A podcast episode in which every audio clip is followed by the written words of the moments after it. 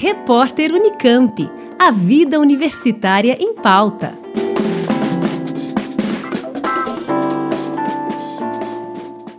Com as eleições cada vez mais próximas, pesquisas de opinião e intenção de voto ganham destaque no noticiário. E 2022 traz uma novidade: o Brasil nunca teve tantos institutos e pesquisas como neste ano. Esses levantamentos envolvem uma série de dificuldades, mas técnicas são utilizadas para garantir sua qualidade. E os dados obtidos trazem informações relevantes tanto para os eleitores quanto para os candidatos.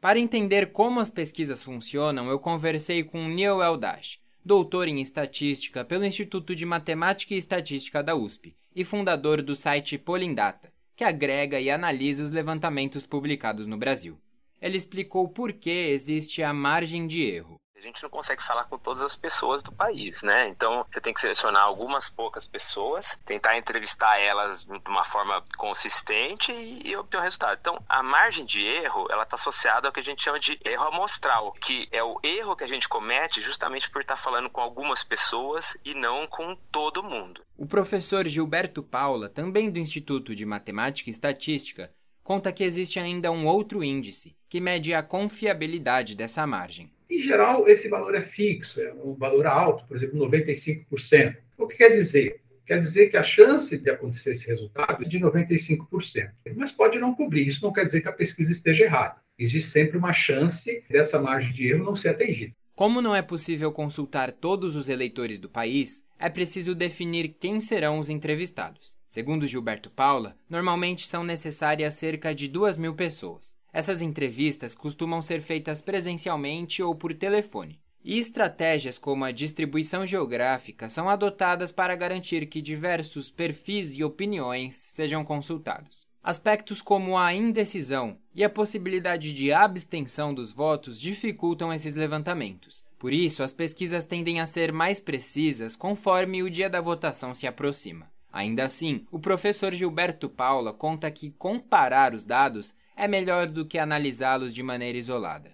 Cada candidato tem uma curva. É isso que a gente quer saber. E melhor ainda, quais são os fatores que estão associados às, às, subidas e descidas dessa curva. Então, o ideal seria pesquisas todos os dias. A partir do momento que tem essa curva, vai se estudando o que faz essa curva subir e descer. Então, eu diria que o mais importante não é o valor pontual, é a tendência. Se ele está numa tendência de, de queda, subindo, e quais os fatores que estão associados. O Tribunal Superior Eleitoral adota algumas medidas para assegurar a qualidade e a confiabilidade desses levantamentos. Os institutos precisam registrar suas pesquisas no órgão. Para isso, devem informar os métodos utilizados, o número de entrevistados e o período em que o levantamento foi feito.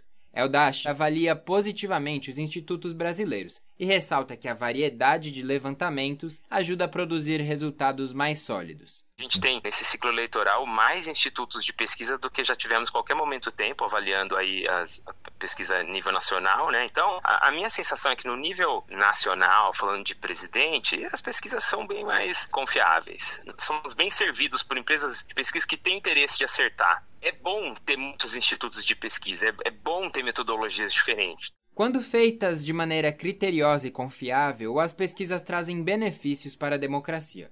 Wagner Iglesias, sociólogo e professor da Escola de Artes, Ciências e Humanidades da USP, fala sobre essa importância. As pesquisas eleitorais compõem todo o repertório das eleições, que, por sua vez, são parte do sistema democrático. É melhor tê-las do que não tê-las. E elas fazem parte desse repertório aí com várias outras manifestações eleitorais, os comícios, as carreatas, o horário eleitoral, etc. Né?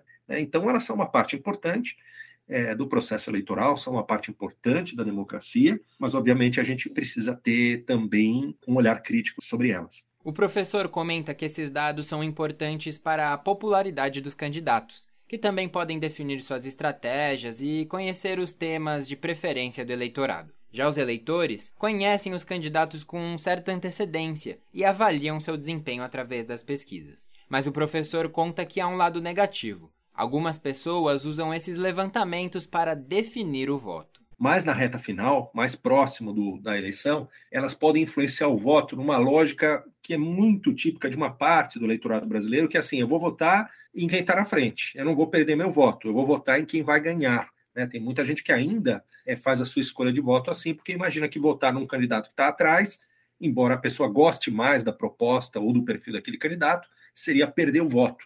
Então, acho que isso, esse tipo de postura, que muitas vezes é influenciada pelas pesquisas, é, ela prejudica um voto de natureza, por exemplo, mais ideológica ou de natureza mais programática, ou naquele efeito manada, né? Oh, todo mundo está indo votar no candidato tal, porque as pesquisas estão dando que ele está na frente. E aí a pessoa acaba decidindo o voto ali de última hora, porque as pesquisas estão mostrando isso. Para que esse fenômeno seja menos influente e os votos sejam definidos com mais consciência, Iglesias pontua a importância da educação. Um processo de educação para a cidadania, né? Eu diria não apenas política, porque o objetivo não é ideologizar ninguém ou fidelizar ao partido A, B ou C, seja ele de direita ou de esquerda, o que seja, mas o objetivo é formar cidadãs e cidadãos. Eu acho que isso seria importante porque teria consequências no momento do voto. Eu acho que só assim a gente vai conseguir é, diminuir esse fenômeno que tem crescido muito no Brasil nos últimos tempos da antipolítica. Fora da política não há solução. É, a solução sempre vai se constituir pelo diálogo. Eu acho que as pesquisas são importantes, mas, de novo, elas são parte. Elas podem ajudar, elas podem balizar eleitores, candidatos, partidos, etc., mas elas não podem ter um fator determinante na tomada de decisão de voto. Existem muitas outras variáveis que o eleitor precisa levar em conta. Eu falei com Neil Eldash e Gilberto Paula, ambos do Instituto de Matemática e Estatística da USP. Conversei também com Wagner Iglesias, da Escola de Artes, Ciências e Humanidades, da USP. Eles falaram sobre as pesquisas eleitorais. Rodrigo Tâmaro, da Rádio USP. Repórter Unicamp. A vida universitária em pauta.